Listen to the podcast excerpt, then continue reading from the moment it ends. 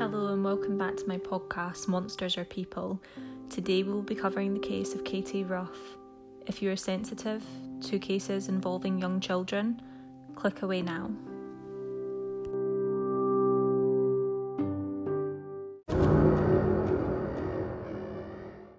Katie Rough was a 7-year-old girl from York. People who knew her described her as smart, beautiful, who loved to read books, especially anything by Dr. Seuss, the children's books, like Cat in the Hat. She loved to play outside, she loved to get muddy, and she loved looking for worms. She liked to go on teddy bear picnics, and she doted on their family dog called Walter. She was described as a daddy's girl. She was a normal, sweet, and typical 7-year-old.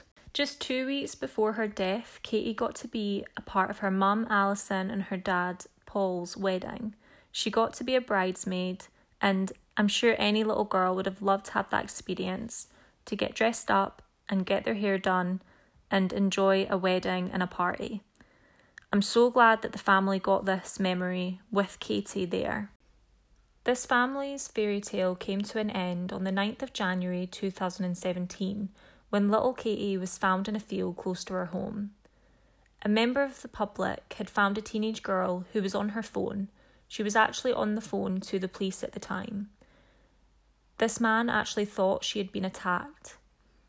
She had told him that Katie was dead and told the man where she was. The man actually sent her with his wife to their nearby home to wait for the police so that he could go and check on Katie.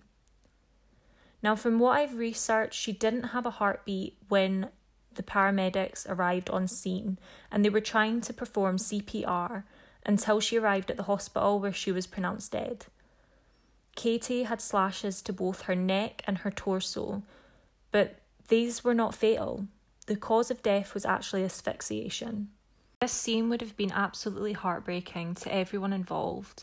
The perpetrator was actually the 15-year-old girl that the man had believed to be a victim.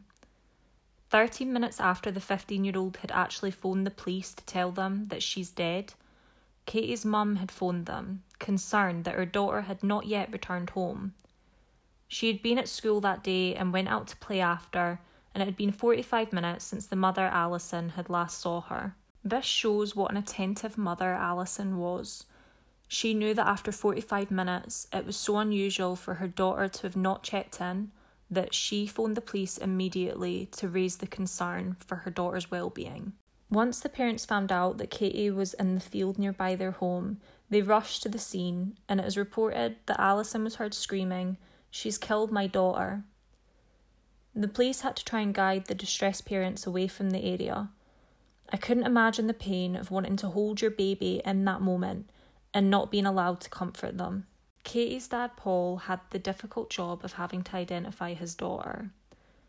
Katie's family have really been through so much, and I really pray that they found some peace. Now, I remember this case unfolding in the news, and I remember at the beginning people did have a rough idea of who the 15-year-old girl was, but the 15-year-old perpetrator of this case was granted anonymity, so she is not legally allowed to be named. The day after Katie's murder, the police appealed for witnesses who had seen two girls, Katie, age 7, and the 15-year-old perpetrator. On the 11th, the 15-year-old appeared in court charged with her murder and possession of an offensive weapon. This weapon was actually the Stanley blade that she had took from her gran's kitchen and that she used to attack Katie. She had slashed Katie's torso and her neck with this knife. She appeared via video link, and she denied the charges of murder. Just a week after her death, on the 16th of January, it would have been Katie's 8th birthday. To celebrate and honour Katie's memory, balloons were released at her primary school, Westfield. Katie's funeral was held on the 13th of February 2017. More than 300 people came to mourn and celebrate her short life. Katie was described as a sweet, quiet girl who loved to read, and her coffin was decorated with Dr. Seuss characters, like Cat in the Hat. An online appeal was also organised, which raised over £25,000 for the family, which I think is amazing, and it just shows the level of support this family had from the community and the public. Following her funeral, a memorial bench was placed at the Museum Gardens in York. Katie used to go there and she would enjoy feeding the squirrels. I feel like this is a nice touch for people to be able to go and remember Katie, somewhere that she used to enjoy going. On the 3rd of July, the girl, who cannot be named due to legal reasons, pled guilty to the lesser charge of manslaughter. The girl was now aged 16, and the charge was accepted rather than pushing for a murder charge, due to the diminished responsibility. The girl was said to be suffering from severe mental health problems, and this was brought up in trial. Throughout the trial, the girl's mental health issues were brought up. It turned out the girl had been suffering with severe mental health issues, which had taken a turn for the worse in 2016, which actually resulted in her being taken out of mainstream education. There was a history of self-harm, and she had been hurting herself since Christmas 2015. Her mental health deteriorated over time. The girl started to suffer from delusions. She believed that people were being controlled by hostile forces like robots. Although this is to us an obvious delusion, to her it was very real and very scary. The girl had not yet been diagnosed by a doctor prior to killing Katie, but it was being investigated by her doctors at the time. This wasn't a case where the defendant was trying to plead insanity as a last-ditch effort to avoid prison. She and her family were trying to get her help. The 15-year-old was actually assessed 4 times by health professionals throughout the trial. These health professionals, although they could not agree on a diagnosis that she suffered, they did all agree that she did have a diminished responsibility at the time of the crime. During the investigation, the police found disturbing items in the teenager's room, and it showed a history of her psychosis and how it was deteriorating. She had drew stick men and wrote, "They are not human," which on its own doesn't seem too concerning, but knowing the delusion that she was suffering that led to her killing Katie, it was clearly a red flag. The girl had thought that Katie had been taken over by a robot, and at the time of the crime, she truly believed this. There was also a Lion King teddy that had its chest cut open. An old friend of the teenager later came out and said that she was a nice girl, she was a little weird, and she loved to talk about death. It's pretty clear in hindsight that this girl's mental health was deteriorating fast. She had posted on Instagram just 48 hours before the killings, showing deep cuts to her arms with the caption, "Mentally seriously not okay." The girl had been making loud cries for help, but if you were from the UK, I'm sure you will agree that a lot more needs to be done to support people with mental health issues here. And I am in no way excusing this girl of her crimes. These crimes were unacceptable. But I am just highlighting the fact that mental health support in this country needs to improve to prevent cases like this happening in the future. Katie's killer was sentenced to life with a minimum of 5 years detained. The doctors could not agree on a time that they believed that her killer would no longer pose a threat to society. Everyone will have different thoughts on this sentencing. Personally, the thought of what if she does get better and is out by the time she's 21. She was only 16 when she was sentenced. I do not believe that a 5-year sentence would be enough for the crime that was committed. It's also worrying that what if her mental health deteriorates again? Many things happen over the years that mean your medication may need adjusted. For instance, if you're a female and you get pregnant, your medication sometimes needs to be adjusted. I would hope that the justice system will ensure that she isn't released until she no longer poses a threat, and I hope that they have some sort of monitoring system to ensure that nothing like this ever happens again.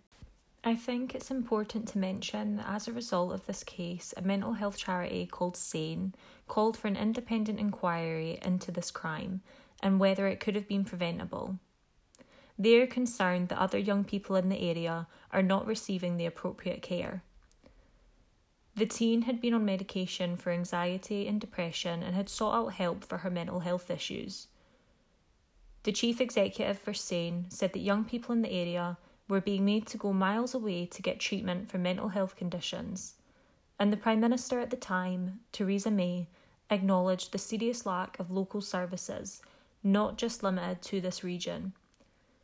It is now 2020 and there is no update on if this crime could have been prevented, which I believe it could have been with better support. The NHS are also doing an inquiry into if this death was preventable. I think this country as a whole need to take mental health problems more seriously. In 2018, there were 6,507 deaths by suicide. That's a scary statistic, and 1 in 4 people in this country will suffer from mental health problems in their lifetime. So, that being said, there should be a lot more help in place for people who are suffering with their mental health. I would like you to imagine something. Imagine that you are on your wit's end.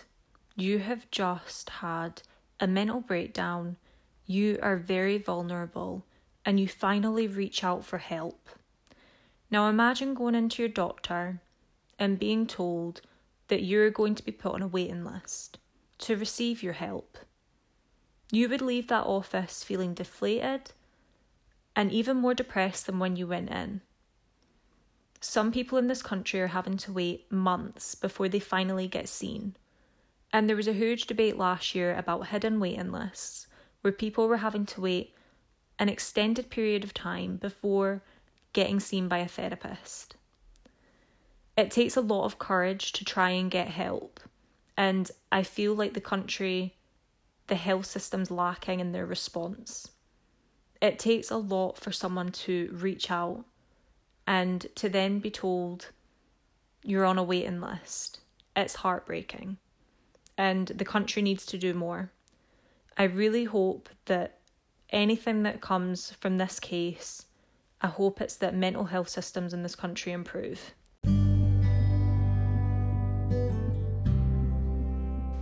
Thank you for listening to Monsters Are People, hosted by CC.